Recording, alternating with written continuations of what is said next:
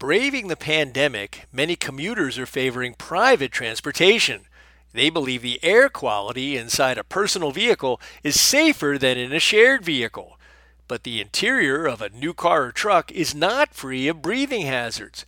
Many of the plastics and fabrics used in vehicle cabins will off gas chemicals for months, or in some cases years, after the vehicle is built.